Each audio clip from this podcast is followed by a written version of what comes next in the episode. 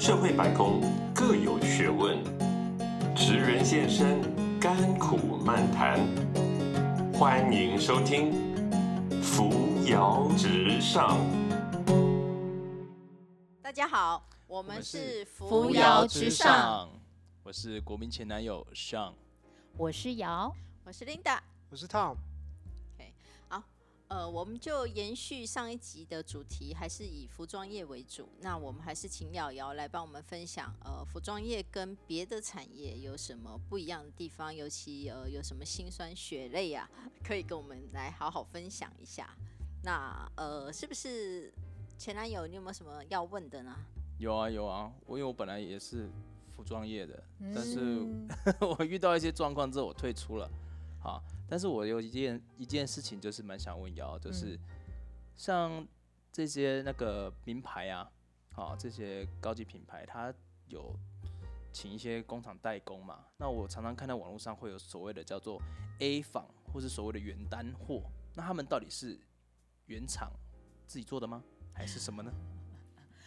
基本上呢，原厂是不可能做仿冒品。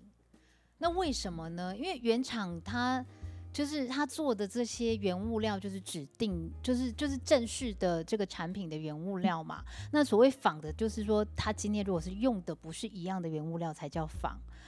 那在工厂呢，自己本厂一般接单的工厂都会跟客人签订一个合约，他比如说他要淘汰掉的东西，这个是不能外流的，所以他也不可能会去做。如果违约的话，那个罚款很重，甚至以后就接不到生意，就变黑名单。一般是不可能接单的去做一个仿冒品，但是可能有一些不孝的。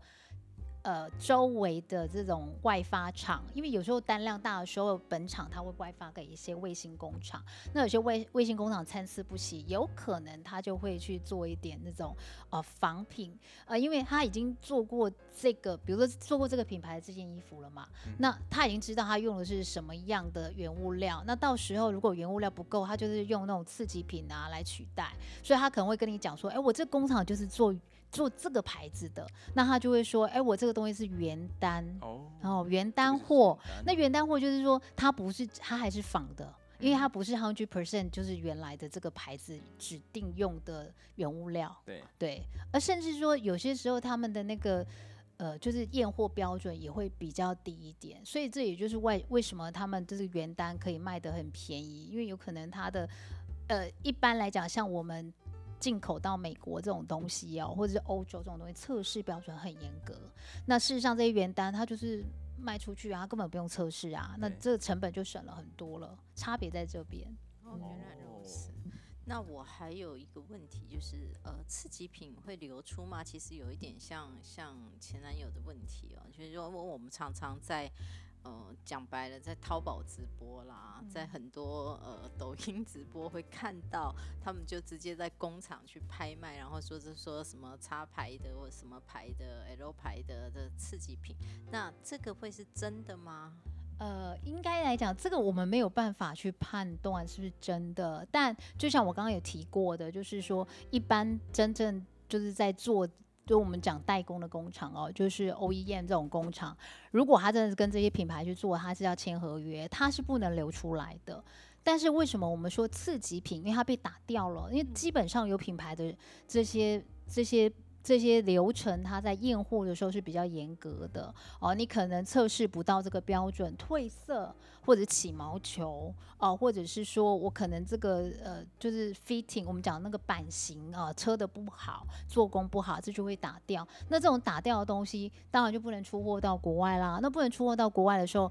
它到哪里去了？那一般这些接单工厂也会签约，说我如果今天这个东西我要销毁，或是我要卖掉，我们就一般有房间有切货的，哦，要卖掉的时候，这些都要检标的，因为它就是检标原因，就是因为我不要破坏我这个品牌的形象，不要让人家知道说我这个东西你流出去切货，他们就是已经会打折去拍卖了嘛。哦，原则上就是这个状况，所以你说它会不会流出来？它流出来是不是真的？可能是真的，但是原则上这个是不合法的，它应该是要被检标的。那他们会这样标榜，也有可能另外一种另就是还有一些是违法的，但我们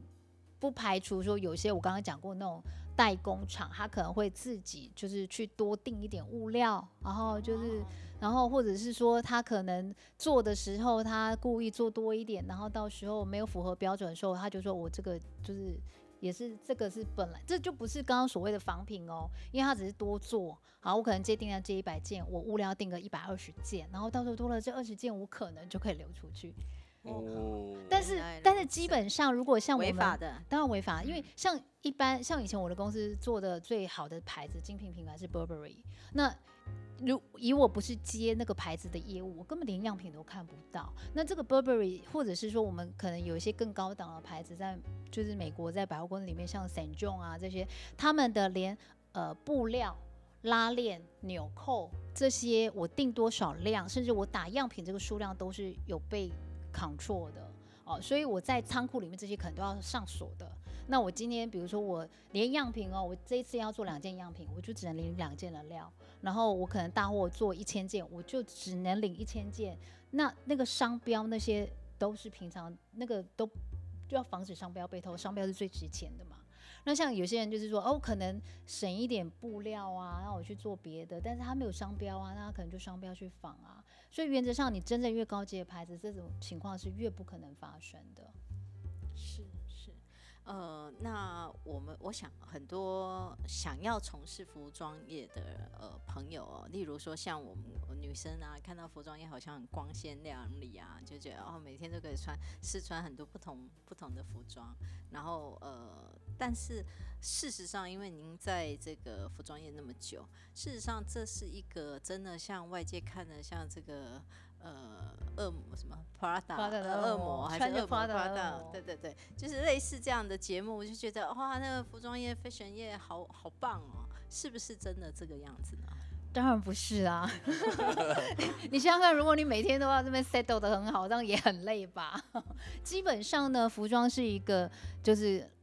劳高劳力的一个产业啦。那我们看到这种啊，我每天穿的光鲜亮丽，很多人他都觉得说，诶，我就是很喜欢 fashion 啊，然后很喜欢这种打扮啊，那我就来进来这个产业看看好了。通常这种进来大概也不会待太久，因为你会发现说跟我想象不一样。我每天就是寄包裹，我每天就是收样品、收发样品，然后就是通知工厂，然后就是骂工厂，然后催工厂样品啊、交期，就是这些，然后甚至要算价钱，然后去催就是所有的布料啊什么，就是会很繁琐。其实你想想看，一件衣服，你那个线也是一个一个物料，拉链、纽扣，然后就是商标，你会发现这个整件衣服的这个元素是很繁琐的。那每一个其实都要扣去控制它的品质成本，所以以这个行业来讲，其实它是。不像外表看的这么光鲜亮丽。那通常我们刚刚第一集有讲过嘛，哦，就是说这个产业可能我们在至少在呃做开发的时候，大概是半年到两年前就开始在做开发的。所以以我们在这个业界来讲，当我看到现在就是橱窗上面的衣服的时候，我觉得那已经是旧货，对我来讲。走的就是太前面了，对，因为我们已经摸这个件衣服，我这件衣服可能从我发帮那个设计师做样品到他上柜，已经已经大概已经至少经过一年了。那我已经看他一年，我已经看腻了。说实在的，所以对买衣服没有欲望吗？呃，还是要去看看新的东西啊。但是我们就会觉得说，啊，原来这个东西就是可能同不同牌子，它可能不同的表达方式或者设计会有不同的那个样貌嘛，这也是多要吸收的嘛。这有一点像，如果家里开那个高级牛排馆了，他可能特别喜欢吃阳春面一样的道理。没错，没错。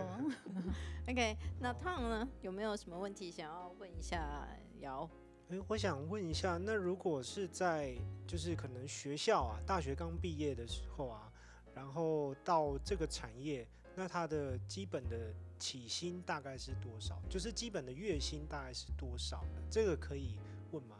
呃，可以啦，但是诶、以我自己来讲的话，我我当然以我来讲，因为其实我自己不算是本呃，应该是这样讲，我是曾经到国外去读过服装设计，然后回国之后才从事这个产业，所以我说我毕业之后就进到这个产业，那时候我一开始。直接讲好了，我一开始拿到了薪水，然后那时候我心里想说，那时候大家刚回国，大家觉得说好像时机不好，哈，景气不好，大概大家找工作不容易，所以我去面试的时候，我心里给自己的一个一个目标，说能给我三万，我觉得就很开心了。就没想到，哎，可能我就说啊，看照公司规定，他就给了我三万五左右吧，我觉得哎蛮开心的。但当然那个是因为我是本科系毕业，因为我在国外。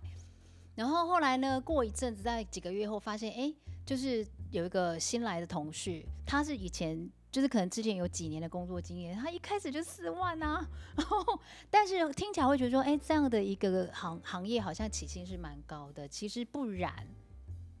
为什么不然呢？因为其实我们刚刚讲过，说我们这是一个劳力密集的工作，通常我们会很常需要加班，然后又没有加班费，就是说这个就是一个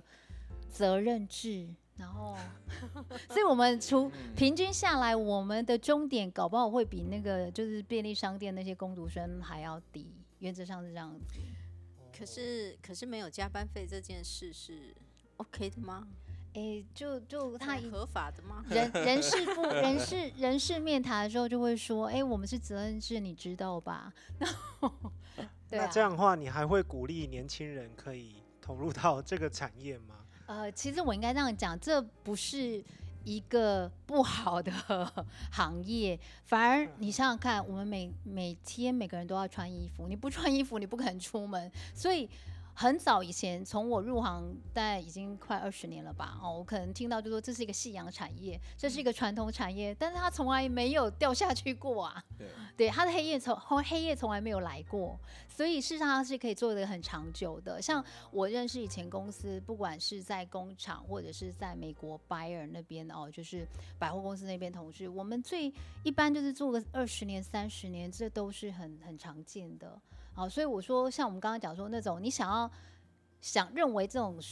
服装产业就是时尚的这种，可能待不久。可是你如果没有预设立场，你进来了之后，其实你待久了。你可能做个三五年就是一个专业了，那你专业之后其实跳不太出去。那我刚刚讲过，其实虽然是一个传统产业，它的起薪不低，所以也还蛮容易吸引一般年轻人觉得说，我先进来看看，可能我也不知道我要做什么。那一般进来，你觉得我就是可以做嘛，就是一步一脚印，然后也不会说我做的也不会特别讨厌，然后也也也不是特别喜欢，但做久就是一个专业了。嗯，所以我还蛮鼓励，就是。哎，现在如果你不知道做什么，也可以进来试试看。那你有没有觉得比较什么样性格的年轻人比较适合呃做所谓的服装业？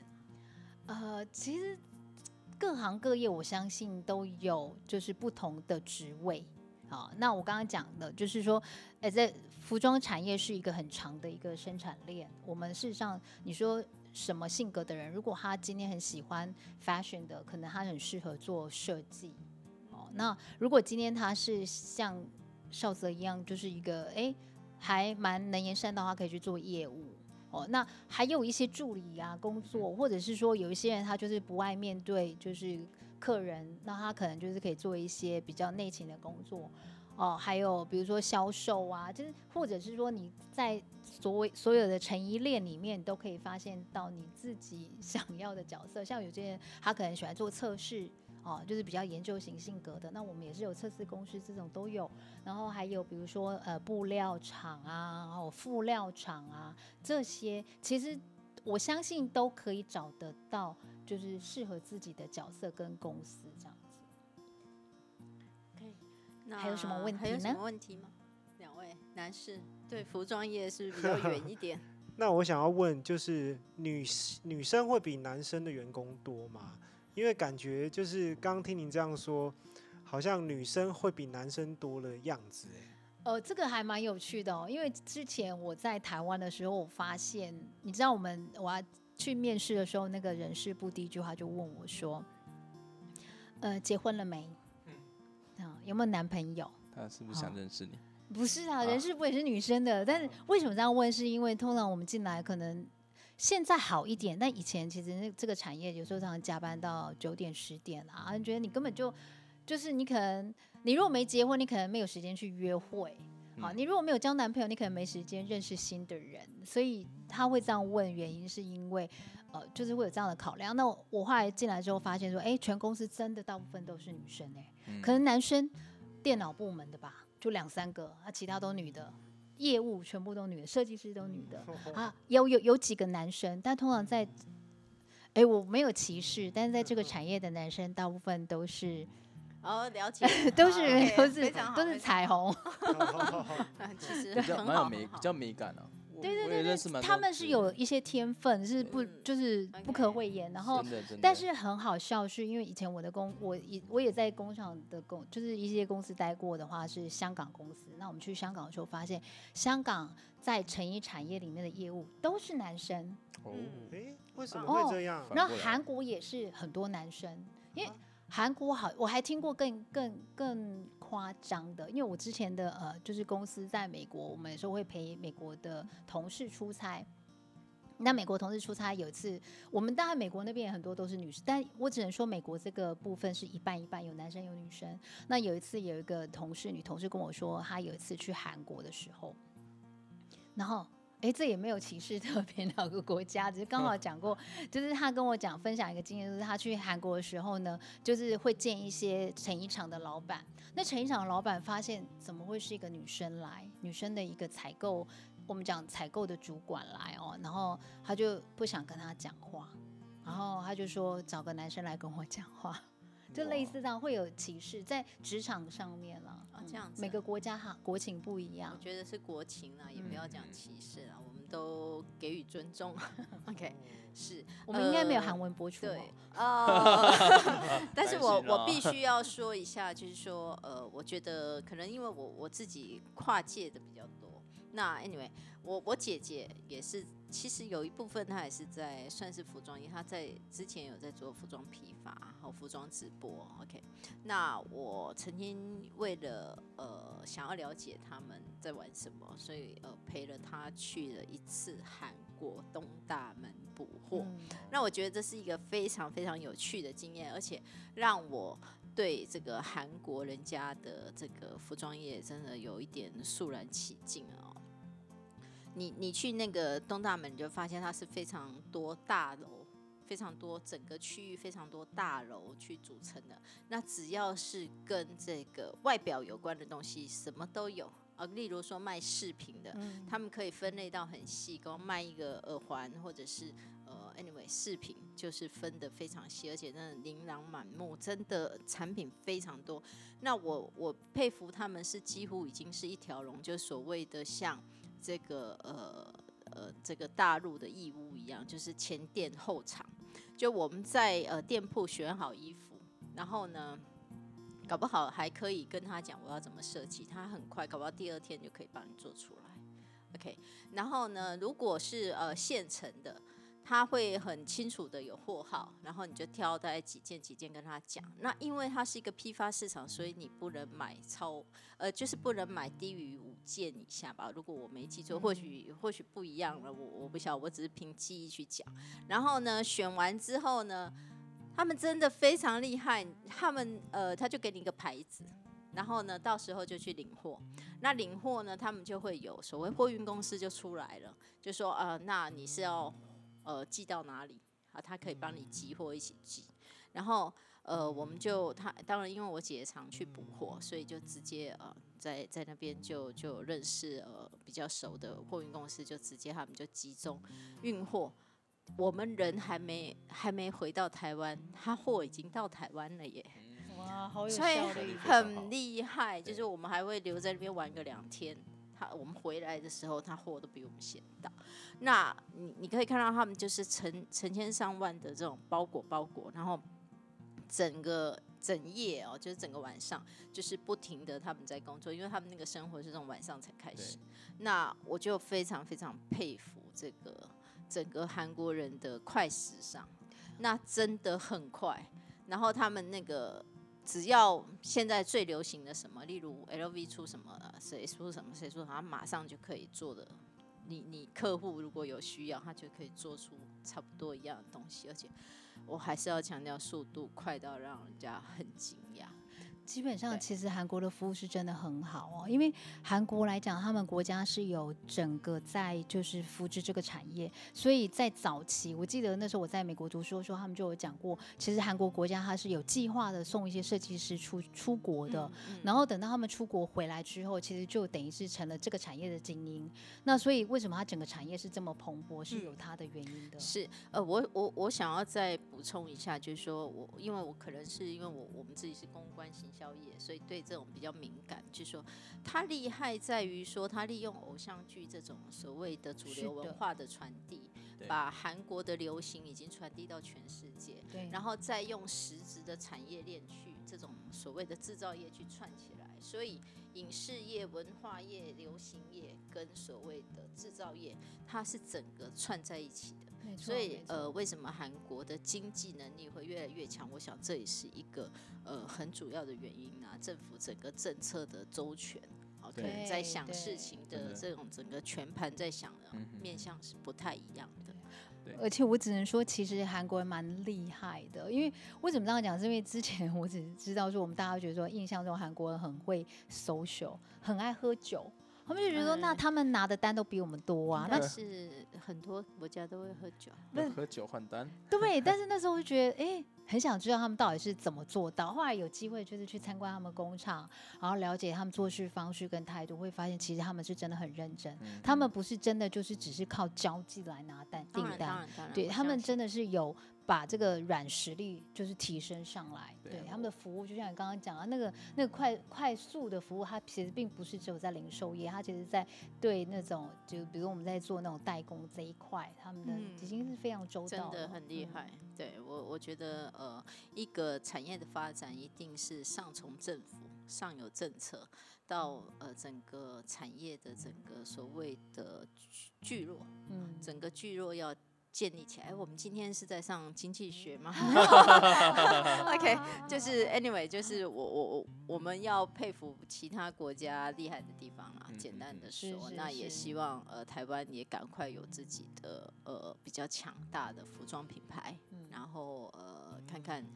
更多年轻的心血可以注入，然后为这个产业带来一些活力。那我们今天的第二集有关这个服装业的节目也差不多告一个尾声。那呃，诚如我们做这个节目的初衷，我们是希望呃把各行各业的精英邀请到我们节目中来分享他们的知识，还有这一行的特殊的迷人的地方或者辛酸呐、然后让这个年轻人可以做一个呃职业的参考。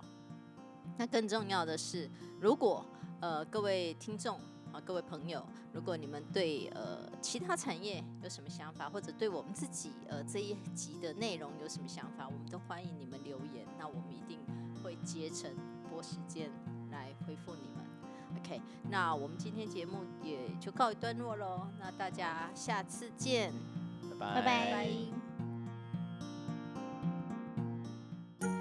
本节目由冠雅公关集团赞助播出。